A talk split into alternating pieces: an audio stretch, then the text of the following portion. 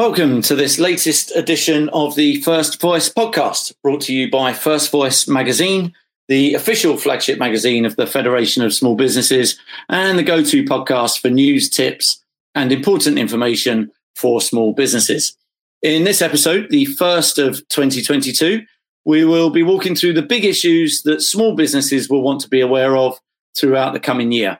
As COVID and Brexit continue to impact small businesses, we'll touch on those, but also look beyond them to set out the things likely to affect you uh, or that you need to be aware of if your small business is to thrive in twenty twenty-two.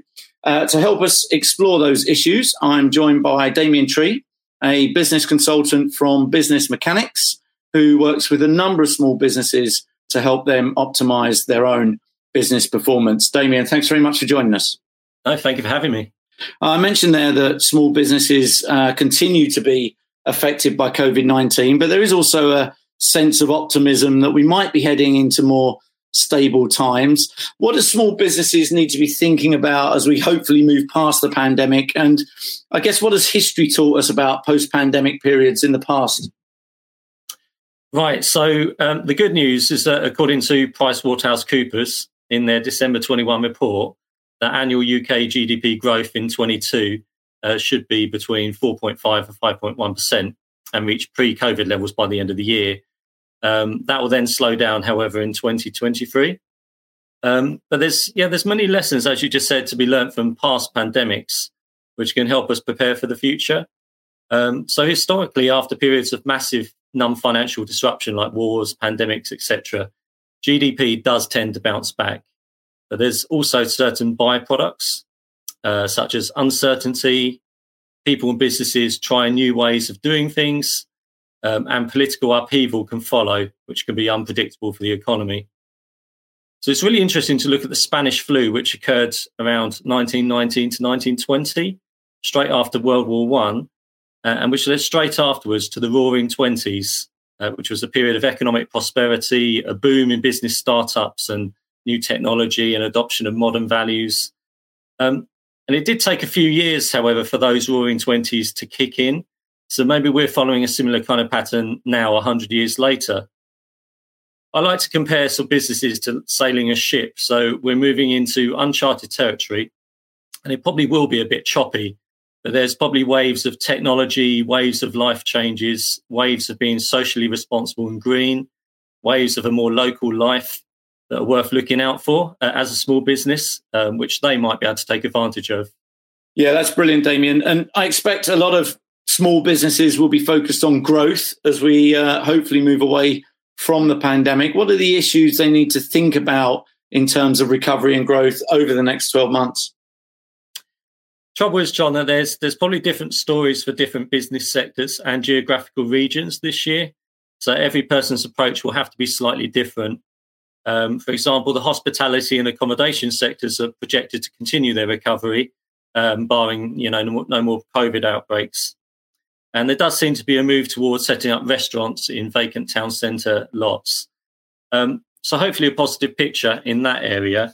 However, if we look at construction and ma- manufacturing, uh, their growth is being moderated by workforce shortages, supply bottlenecks, uh, weaker demand. Um, Retail seems to be doing fairly well, mainly due to the Christmas and Black Friday effect on spending and the growth in online spending. But then we've also got the geographical effect of different regions in the U K. Uh, the West Midlands and South East are underperforming because they're heavily reliant on manufacturing, retail and wholesale, whereas uh, Scotland, Wales, Northern Ireland and Northern London seem to be suffering less due to operating in other business sectors as a whole. Uh, obviously, varying COVID levels moving forward in different areas can also make a difference to growth potential as well. So I guess the, the, the best a small business can do is to be aware that both in their sector and geographically what's happening around them uh, and try to exploit any opportunities that arise. Uh, it might also be a good chance to diversify into slightly different sectors or subsectors in order to not have all of your eggs in one basket for the future. Um, For example, uh, it might be good to have a public sector contract, uh, which is more stable, payment more secure than working for a private client. Or think about strengthening your recruitment networks and workforce retention policies so that you can avoid losing staff um, and you're able to find good quality replacements.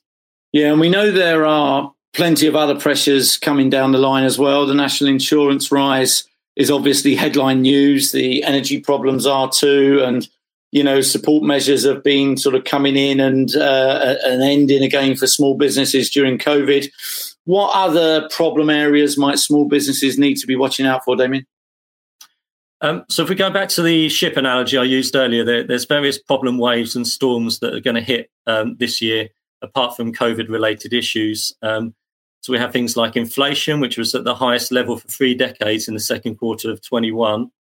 Uh, and that will continue to be driven up by energy and fuel prices uh, and the reversal of V A T cuts for the hospitality and tourism sectors. That will affect that as well.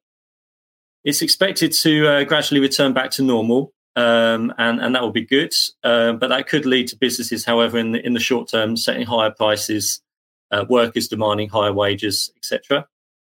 Uh, then we have uh, labour market issues. Uh, most indicators seem to suggest, thankfully, that most of the uh, one point one million workers who were still on furlough at the end of uh, September twenty-one will remain in employment. Um, but it does look like there's going to be going to be a period of readjustment uh, for workers uh, on the whole. Uh, reintegration, retraining programs needed to deal with uh, skill mismatches, changing worker preferences, et cetera. So it's a bit, bit more turbulent in that area. There are also supply chain disruptions and shortages. Uh, so, for example, in construction, uh, there's been material and labour shortages. Uh, there's been different lockdowns in different geographical areas around the world, which has caused that and contributed to that. Also, shipping costs have increased.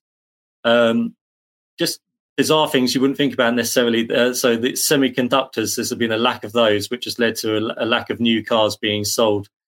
Um, and finally, uh, fiscal issues. So, for example, uh, there, there's going to be a rise in interest rates, uh, taxes, uh, and that will lead to less household spending.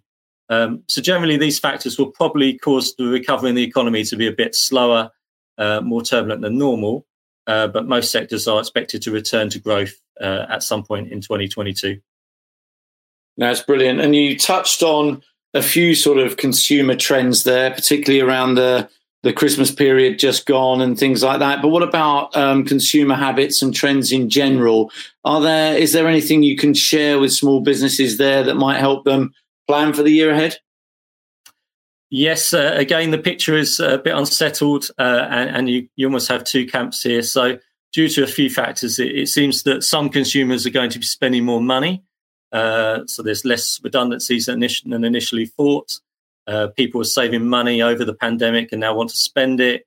People want to move on from the effects of the pandemic and shake it off and make some changes in their lives. Um, so it's worth a small business looking to see where people are spending their money uh, and try and tap into general patterns of changes in people's views and behaviour. Uh, so that is they might be spending more money on leisure activities or home and garden improvements. Um, however, on, on the negative side, we have some consumers who are feeling the squeeze. Uh, due to rising energy, transport and hospitality increases, and that's going to get worse. There's also fiscal changes from the Chancellor, uh, tax and national insurance rises, uh, but also the removal of the twenty pounds a week boost uh, for families on universal credit is going to be removed. Uh, so sadly, there does seem to be a, a large difference between higher and lower uh, level incomes. Um, and that uh, that effect uh, will, will also uh, go over into the economy. This does mean that more luxury goods will probably do fairly well over this year uh, as higher income households continue to spend savings uh, that they made over the pandemic. So it might be worth considering as a small business, uh, widening your product portfolio, uh, diversifying into areas where people are spending more money this year.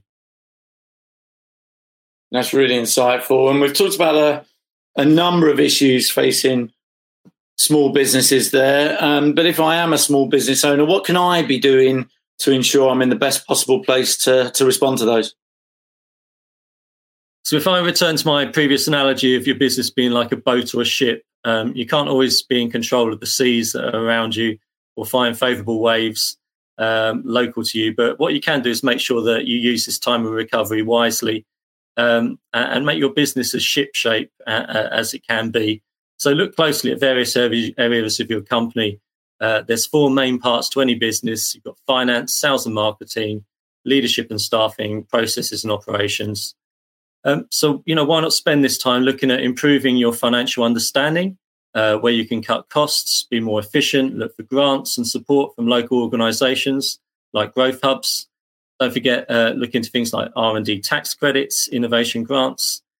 Um, you could also look into the area of sales and marketing. Do you analyse your sales figures? Uh, can you see where you can easily make more sales? Or in marketing, could you make more use of S E O, uh, online advertising? Um, and then staffing, are you doing all you can to develop your staff so that they want to remain in your company? Um, and that's why I do in my company, uh, Business Mechanics. Um, we, we carry out business M O Ts uh, and look into detail all areas of people's companies uh, to optimize those businesses. Um, and the key thing is just, you know, you, you're not powerless during this time. Um, think about your boat, what what needs improving um, so that, you know, you're ready to hit the high seas when the race begins. That's really, really excellent, Damien. Thanks ever so much. Um, thank you for, for taking us through, through those points in such a, a detailed manner. Uh, it's been a really thorough walk through the big issues facing small businesses uh, in twenty twenty-two. Um, thank you also to our audience for listening. While I have your attention, uh, I'd just like to remind you that you can subscribe to the First Voice podcast to receive regular updates and guidance on the big issues affecting small businesses. And do please also remember that you can find a whole host of additional webinars, podcasts, and other content on the First Voice website at first voice dot f s b dot org dot u k. Many thanks indeed.